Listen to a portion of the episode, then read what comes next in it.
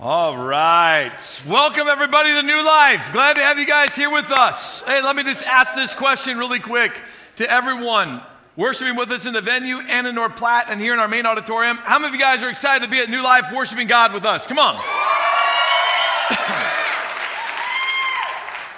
Awesome. Awesome. Well, listen, my name is Jeff Baker. I'm one of the pastors on staff. It's an honor to have you with us here today.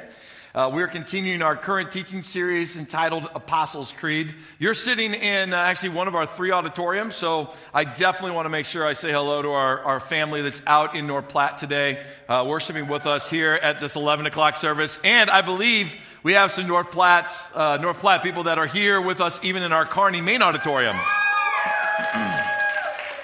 Way to go. Somehow they snuck out. You let them go and they arrived here. It's so cool to be able to actually be in another town, but yet still worship with your same church. And I think that's fantastic. I love that. So, isn't that great, guys? Come on. It's exciting. I want to say hello to everyone worshiping with us down in the venue as well. What an honor it is to be one church in multiple locations. And so today, this is one of our six worship services. People ask me at times, they're like, man, this, this church structure is like totally different. How does it work? And I, I will just say this to you that if you come tonight to our members' meeting, you will hear all of the uh, statistics that we track on the growth of the church, salvations, uh, people that uh, are getting baptized in water. Um, you'll this, you'll, you're going to hear how does this work? And I think what you're going to find is you're going to be blown away at the, what, what God's doing uh, through this church. Now, we're just one church. There's a lot of great churches in Kearney. There's a lot of great churches in North Platte. So we're just doing the way we're just doing church the way we feel like God's called us to, and we're going to continue to be faithful to that to the best of our ability. Amen. All right. Well, hey, if you've been with us for the past few weeks, then you know that we've been going through this Apostles' Creed. We've been using the creed to point us to Scripture. Okay? And so let me just kind of show you where we've been, and then I'll show you where we're getting ready to go. This is where we've been. I believe in God, the Father Almighty, the creator of heaven and earth, and in Jesus Christ, his only Son, our Lord, who was conceived by the Holy Spirit, born of the Virgin Mary, suffered under Pontius Pilate, was crucified, died, and was buried. He, being Jesus, he descended to the dead. The third day, he arose again from the dead. He ascended into heaven and he sits at the right hand of God the Father Almighty, whence he shall come to judge the living and the dead. And then here's what we're going to focus on today. So why don't you just go ahead and read this little portion with me? I believe in the Holy Spirit, the holy Christian church, the communion of saints. So let's just jump right in. I believe in the Holy Spirit. Now, don't forget the creed. Why was the creed written? The creed was written so that all that called themselves Christian would be able to be united under a banner of the same doctrinal belief. So Christianity is new. It's only, uh, it's only a couple hundred years old. And they decide we need something to make sure that uniformity comes to Christianity so that everybody knows what it is they need to believe and why they need to believe it. And so that's kind of how we use this creed. So when they say, I believe, in the Holy Spirit, what was it that they were trying to get across to us? Now, I can tell you this we could, we could have a whole teaching series, of which we did have a whole teaching series, Forgotten God, on the Holy Spirit. So we're not going to be able to tackle every little detail. We're going to focus in on the essentials. One of the essentials is this the Holy Spirit is a person, not an it. A lot of times, the Holy Spirit kind of gets the, um, the leftovers when we think about God. But what you need to know today is the Holy Spirit is the third person of the Trinity. This is classic Christian doctrine that God exists in three persons God the Father, God the Son, and then in God the Holy Spirit. And that's important for us to understand um, because the, the person of the Holy Spirit that is God is not an it, it's not an entity that just is floating around out there ambiguously trying to find him and to manipulate him for our own usage. That's what more of an Eastern mindset is. Like, have you guys ever watched any of the Star Wars movies? Anybody here willing to admit that in public? Okay. All right. I've watched, has anybody watched all of them? All right, there we go. Thank you, my people. All right. Um, Yes, I've watched them. I remember watching them when I was a kid, when they first came out. You know, I was old enough to go to the movie theater, and I've watched them all the way to this date. And so I'm not like a fanatic. I don't own a suit or anything. But if I was going to go trick or treating, I'd probably go as one of the Star Wars characters That just lets you know I like those things, all right? So here, here's the deal, though. In an Eastern mindset, very much like the movies, uh, that you see with, uh, with Star Wars, the Jedi and their manipulation of what they call the Force. This mindset is still alive, even on planet Earth today, where people believe that there's this force, the spirit of the universe, that if they meditate just right, they do the right rituals, they practice, you know, the right regiment, that somehow they can harness the power of the force, they can harness the power of the spirit, and they can cause the spirit to work on their behalf for their agenda. I'm going to tell you right now, Christianity sees the Holy Spirit just the opposite. The Holy Spirit is not for us to manipulate for our agenda. The Holy Spirit in Christianity fills the believer. It's the reason why Jesus said, It's better that I go, because Jesus, the Son of God, who is God, was bound by the physical body of being one place at one time. The Spirit of God is able to be in the hearts of every believer everywhere at all time. Massive bonus, massive advantage. We talked about that last week. So the Holy Spirit in Christianity lives inside the believer. So now that the person of the Holy Spirit, the person of God living in you, what in the world should be happening? Our lives should be radically changing. Our lives should start to see changes in our attitudes, in our beliefs, in the way we talk, in the way we love, in the way we show compassion. All of that should start to change. We should start to look and feel and love more like the Holy Spirit would the Holy Spirit lives in us and that's not happening, then we are marginalizing the gift of the Holy Spirit who lives in us. So the Holy Spirit's agenda is for us to become more like God in the way we love, believe, and act. The Holy Spirit's agenda is for us to become more righteous in the way we live, you become more pure in the way we think. The Holy Spirit is not there for us to manipulate so that He ends up looking more like us. And there's two critical things that the Holy Spirit's doing and working, uh, these tools that He's using to shape us into the people of God. Uh, so these two essential things is where I want to focus in on. The first one is the fruit of the Holy Spirit. Now we get that terminology really from um, Galatians chapter 5, where it says that the Holy Spirit produces this kind of fruit in our lives. What does He produce? Love, joy, peace, patience, kindness, goodness, faithfulness, gentleness, and even self control. Guys, I would say to you that these virtues, as they come alive in us, are the evidence that the Holy Spirit's at work in us. So stop for a moment and reflect on those virtues. Are you seeing love and joy and peace and patience and gentleness and kindness and self control increasing in you? Or is it dormant? Is it stagnant? Because I'm going to tell you this this Holy Spirit is not stagnant.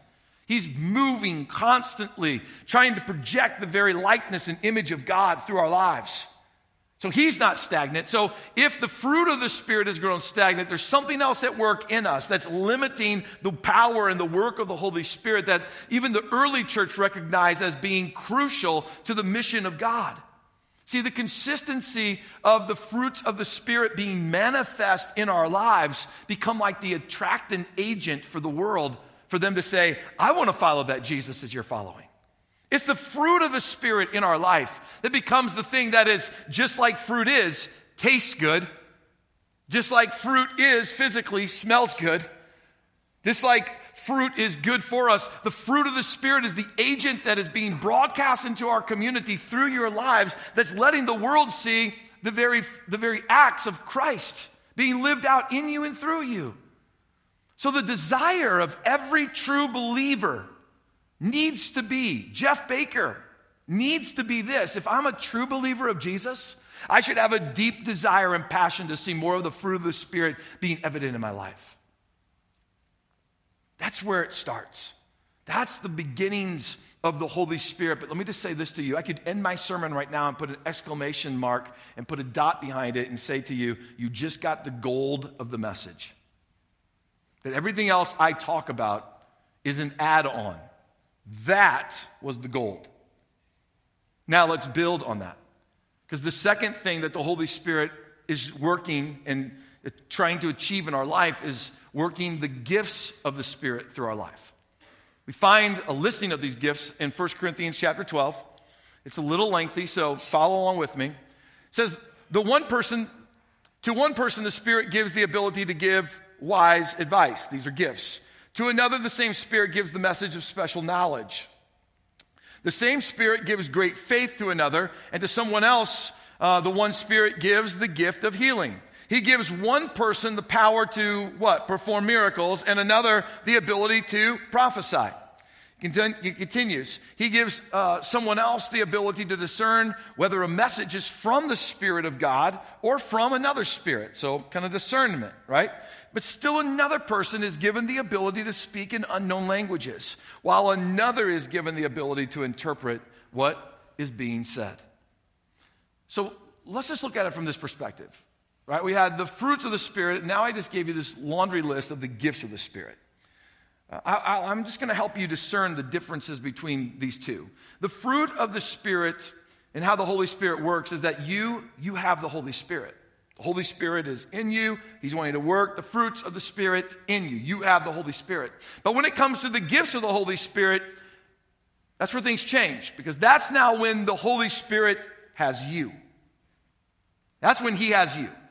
And that that delineation between those two things, you having the Holy Spirit and the Holy Spirit having you, is where a lot of people draw the line and they go, Well, I don't know if I want to go that far.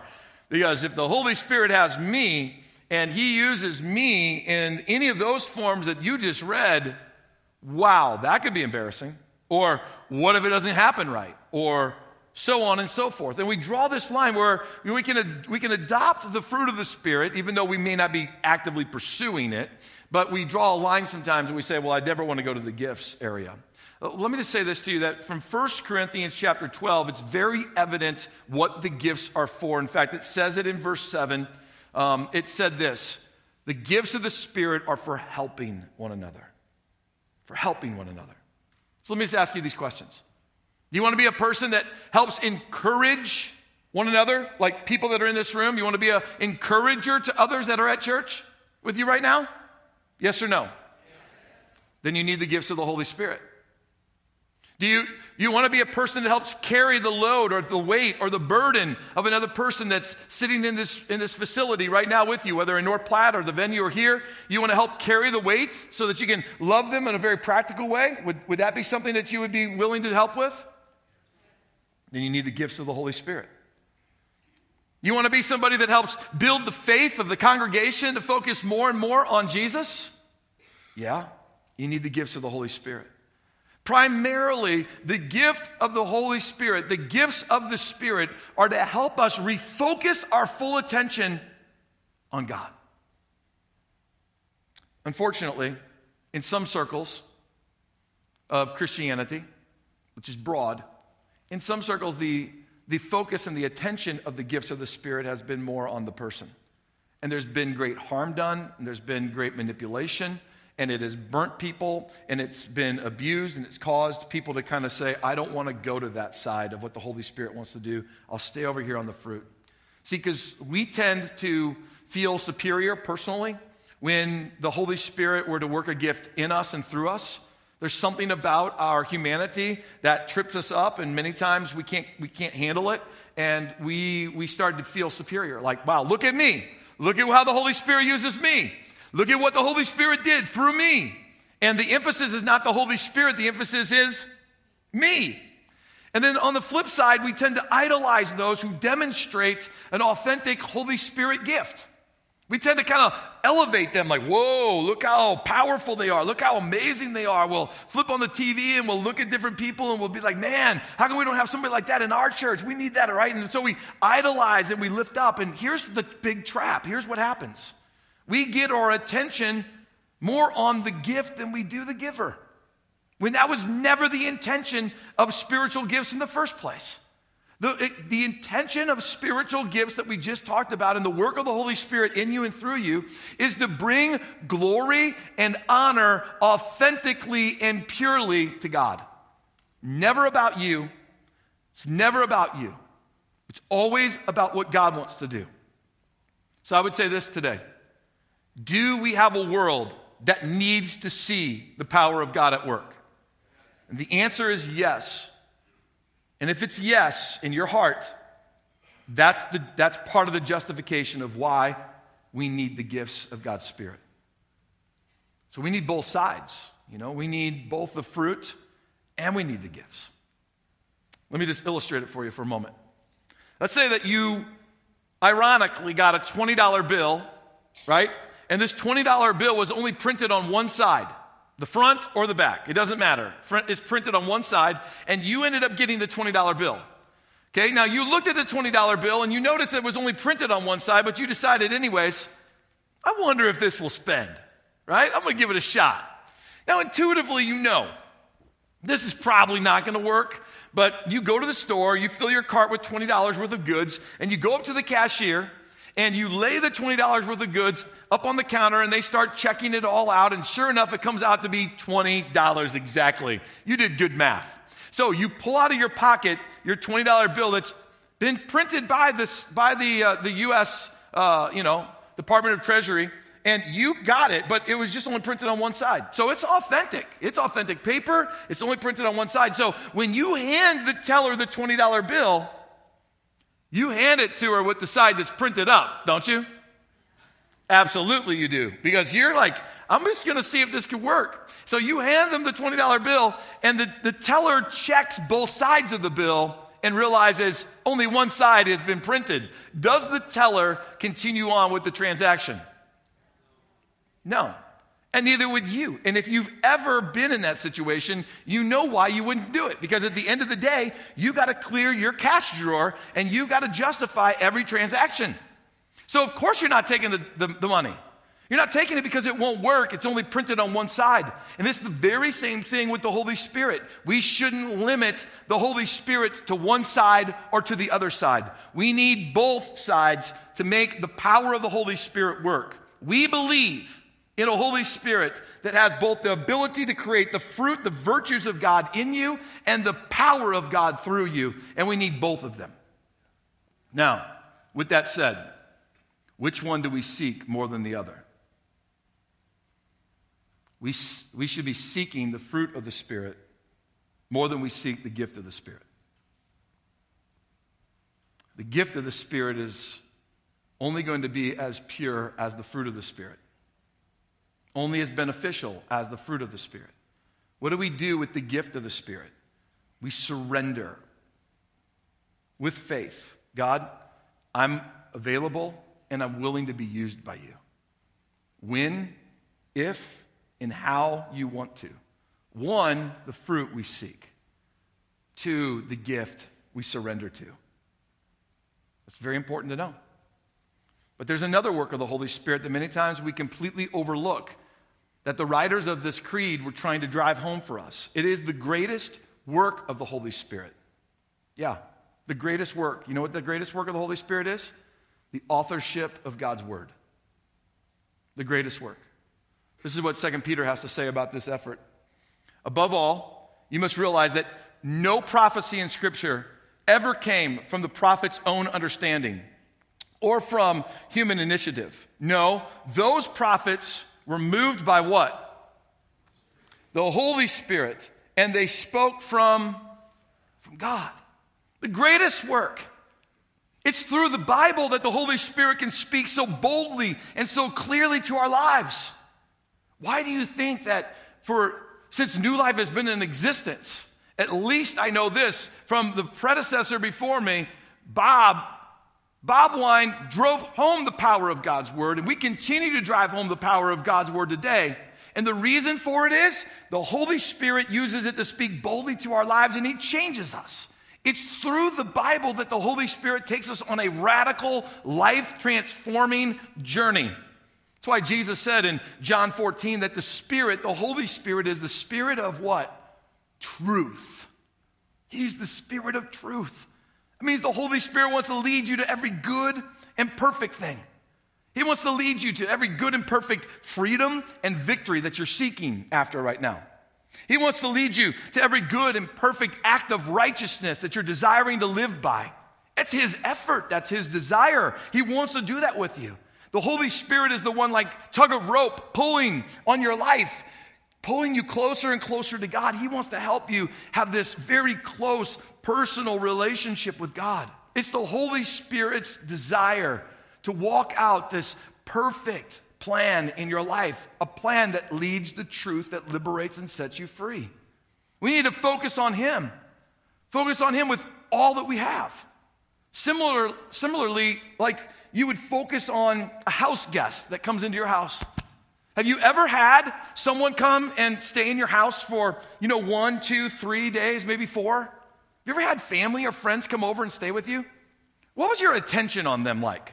Did you just kind of like put them in a spare bedroom and then not give them any extra attention? Did you just kind of like bring them into your house and someone's like, yep, yeah, great. There goes that, there goes that illustration. Yeah, you don't bring guests into your house and then just blow them off. You don't do that. That's not how we would, that's just not how we are in, in America. It's not who we are in the Midwest. It's not who we are in Nebraska. I got a larger amen out of that than some of this powerful stuff we were preaching. That's awesome. Here's what you do you clean your house better than you've ever cleaned it before. You know that's true, right? You, um, you, and you take time to enjoy their company. You fix special meals for them. You do things that you wouldn't normally do. Some of you, you'll stay up later with them. You know, you would go to bed early, but man, you would stay up late with them, just chit chatting and talking and reminiscing. Now, you show them the greatest hospitality that anybody's going to get in that house. Like they get fresh towels, right? Even with a even with a washcloth. Does anybody ever even use a washcloth anymore? Uh, they get fresh towels. Your towel is like stiff, like a board, standing next to your shower. They, they get a fresh one. It's got scent, smell, smells good. You went through their room and you used Febreze on everything, right? I mean, you, you just go over the top. You change the thermostat so it matches their comfort level, not yours. And then eventually you say to them, My casa, su casa, right? My house, it's your house. What I have, you have. If there's anything I can do for you, and then you go as bold and over the top as this, if there's anything, like anything I can do for you, let me know and I'll help you. It doesn't even matter what time it is, like three o'clock in the morning, just knock on my door, I'll do it for you. Like your own kids, you'd be like, shut up, go to bed. right? But a guest is in your house and you're going to give them the best. Look what happens. The attention gets off of you and it gets onto them. That's what happens. This transition takes place where all the attention was on you, but now you've got someone special there, and all the attention goes to them. This is a beautiful picture of what a relationship should look like with the Holy Spirit. He's in your house, He's living in the house of your heart. Is he getting the preferred treatment? Or is he getting the, the treatment that you know normal people get? All too often, because of the person of the Holy Spirit being so close to us, we stop giving him the preferential treatment. Some homework for you I want you to do today or somewhere in this week. I want you to go read, so you might want to write this down. I want you to go read Galatians chapter 5, verses 22 through 23. And I want you to do two critical things with that. Galatians 5, 22 through 23. It's the fruit of the Spirit. I want you to read that and thank God for the fruit of the Spirit that's active in your life. Thank Him for that. Praise Him for that, okay? And secondly, I want you just to simply offer this prayer to God God, which one of these virtues are you wanting to work on my life more than the others? Find one of those and then start devoting yourself in prayer to that or devoting yourself to reading about that virtue, how you can grow in that way so you can team up with what God's doing. Here's the second piece of the assignment that I want you to do. I want you to go and take 1 Corinthians chapter 12. I want you to read the whole chapter. The whole chapter. Read the whole chapter. Look at what God has to say about the gifts of His Spirit, why He gives them, what He wants to do with them, and then I want you, I want you to pray a simple prayer of surrender to God. God, if these gifts are things that you want to use in my life, in any capacity and in any form, by faith, I offer myself to you. Use me. Let, let the gifts of your spirit flow through me for one reason so that God, you would get the glory and that your kingdom would grow. The Apostles' Creed went on and it said that next statement that we're going to look at, which was, you know, that I believe, I believe that the, in the holy Christian church. Now, if many of you have maybe come from environments and church backgrounds where you've quoted this and you've been wondering to yourself, why did we use the Holy Christian Church versus what the, what the, the mainstream or the, you know, the predominant usage of the Apostles' Creed uses the Holy Catholic Church? And for one reason, and that was because I didn't want to confuse you early on. Many people look at that, the Holy Catholic Church, and they think to themselves, like, well, I'm not going to profess any faith to the Holy Roman Catholic Church. And that's not what they're trying to say here at all. In fact, if you look closely, you'll notice that it was a, it was a lowercase c, not a capital C. So, a lowercase c of the word Catholic, that word has a meaning to it, and that meaning is universal. It literally, the Apostles' Creed is speaking to us and it's saying the larger universal church. What is the universal church?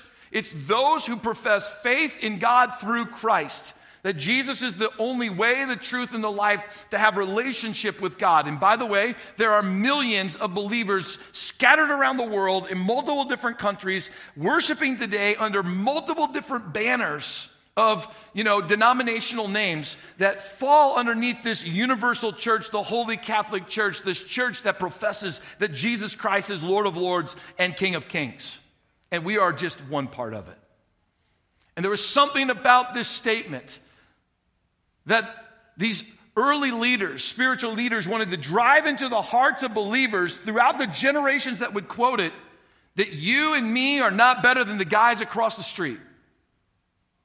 That you and me, we're not better than the guys down the street. But that we are part of one larger body, this universal body that joins together underneath the things we agree upon the lordship of Jesus Christ. That he died, that he rose again, right? And on and on throughout the creed. And that's who we are. That's who we are even here at New Life.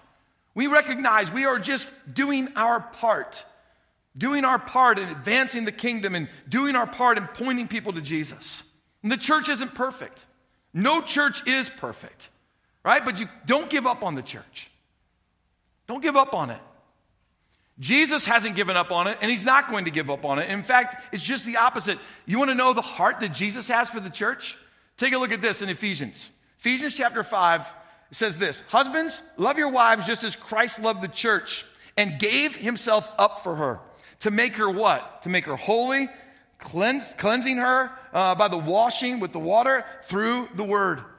Jesus, how, how much does he love the church? Gave himself up for her. What's he doing now? Working at all that he can to beautify his church. New life. You and me being the church. Why? Because Jesus would, if Jesus was standing here, he would look at you and me and he would say, The church is the hope of the world. My spirit living in you and my spirit living through you, you, little mini churches walking out into the community, us corporately gathering together as the church. It's the hope of the world. Jesus is passionate about his love for the church. And he wants the church to display his incredible passion to the world around us in these types of ways. Like, let the church be a place of healing. Let the church be a place of refuge for the hurting. Let the church be a lighthouse for the lost to find their way in. Let the church be a place where, you know, believers can grow and become more like Christ. Let the church be a place where fellowship and belonging takes place the hope of the world, the local church, proclaiming all of those things and so much more about how amazing God is. Why? Well, primarily because from a study of humanity, we've discovered that we really look for three critical places to belong. We look at home, we look at work, and then we look for this third place. This third place should be the church. It's a place where people know my name, it's a place where I fit in. It's a place where I have significant relationships. Unfortunately, over the generations, the church has drifted from being that third place for people. And that third place has been substituted with the bar or with the sports team, right? Uh, that place, it's been substituted with the coffee shop. It's that place now where these people know my name. These people believe in me. These people are where I have my most significant relationships. This is where I really fit in. And I would just say to you, what would happen if the church became that significant third place again? What would happen to our community if where we found our place to belong, we found our significance, we found our greatest relationships? What if it was in the church again? Instead of some entity that's out there substituting itself. Basically, I would go even as far to say prostituting itself into the place that the church is supposed to be. It's here that we should find some of our greatest, most significant relationships. It's here where we should find our most significant belonging. It's here. This is where it's really supposed to take place. So, how would that happen? What would we have to do? How would we have to live if we wanted the church to have such a significance again in the community? We're going to have to start loving loving this church like Christ loves this church. Now before you go, amen. How did he love the church? He gave himself up for her. It's a big statement. It's lengthy. It could be an entire sermon just by itself. But that's, that's what we're going to have to do. We're going to have to start loving this church like Christ loves it. That means that we're going to have to start letting the mission of the church really permeate our lives. It needs to penetrate into everything we do. We need to protect the unity of this church because it's Christ's church. It's the one that He died for. It's what we've been given to find relationships with one another, but more importantly, to find relationship with God. And you know what that even means? It means that we have to give financially to see the mission of this church accomplished. Because this is what God's established. This is what He gave. This is what this is one of the beacons of light in our community of North Platte and Kearney that is broadcasting to this community that Jesus is alive. But we also have to promote uh, the church as the hope of the world by inviting others, and for some of you that are new with us, by making room for others.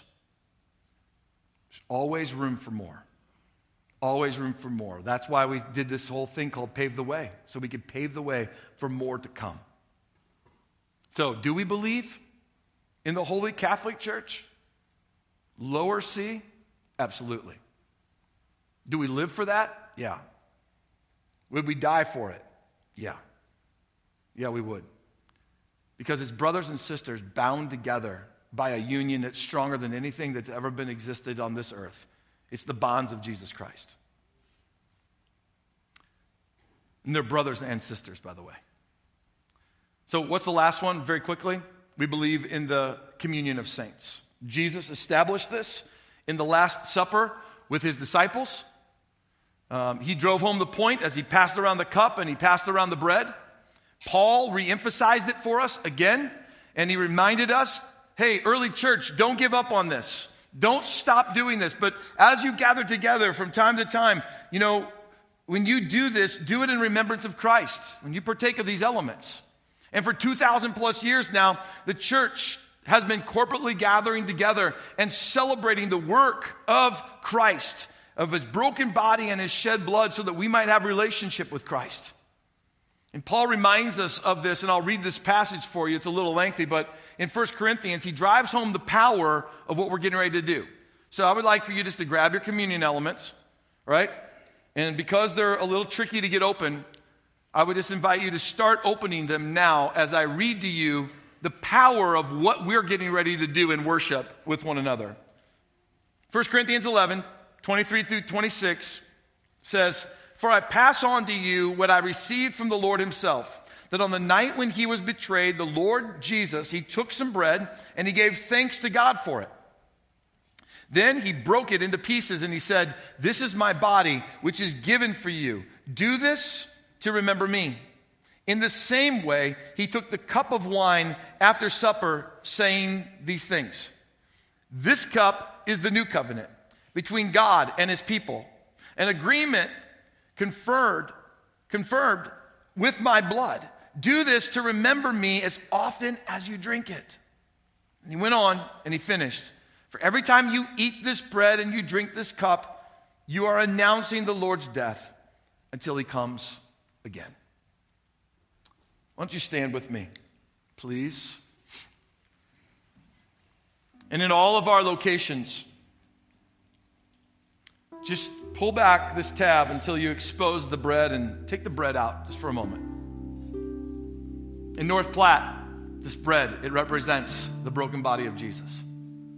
In Kearney, this bread, it represents the passionate love of Jesus that he would give his life for you and me. Church, out of a heart of gratitude and passion for Christ, I would just encourage you that as we partake of this bread, let's remember that this represents the broken body of our Savior, that without it, we're nothing. Without it, we don't have a relationship with God. Let's worship together as we partake of this bread.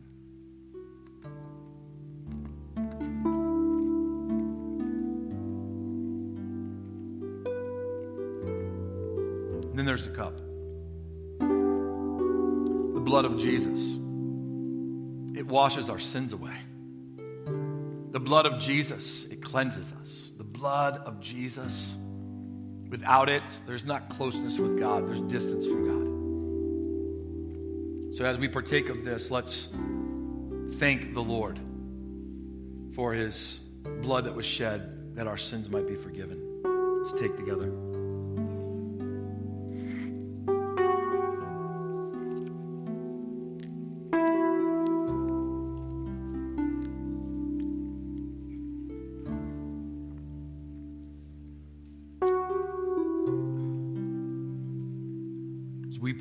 Hearts for worship. As in the tradition of this teaching series, let's take this heart of passion and worship and let's declare it unto the Lord by reciting the Apostles' Creed together. Won't you join me? I believe in God, the Father Almighty, the creator of heaven and earth, and in Jesus Christ, his only Son, our Lord who was conceived by the Holy Spirit, who was born of the Virgin Mary. He suffered under Pontius Pilate. He was crucified. He died and he was buried. He descended to the dead. The third day, he arose again from the dead. He ascended into heaven and he sits at the right hand of God the Father Almighty whence he shall come to judge the living and the dead. I believe in the Holy Spirit, in the holy Christian church, in the communion of saints, the forgiveness of sins, the resurrection of the body, and the life everlasting. Amen. Let's pray. Lord, heart is full of of you right now. My heart's overwhelmed right now by your extreme grace that you showed to us on that cross. That as I even quoted these words from this Apostles' Creed, my emotions were stirred as I was reminded of your incredible compassion for us. Thank you. Thank you, Lord, that your body was broken, that your blood was shed, that I might have life life forevermore. Wow. So, Lord, thank you that through the power of the Holy Spirit, you reveal yourself to us. Have your way in our lives during this time of worship. May we find ourselves passionately seeking you over these next few moments together. May we find ourselves lost in your spirit, just seeking you, wanting to know you in a very personal way. Have your way in this church. Have your way in this location right now. In Jesus' powerful and precious name. And everybody said, Amen.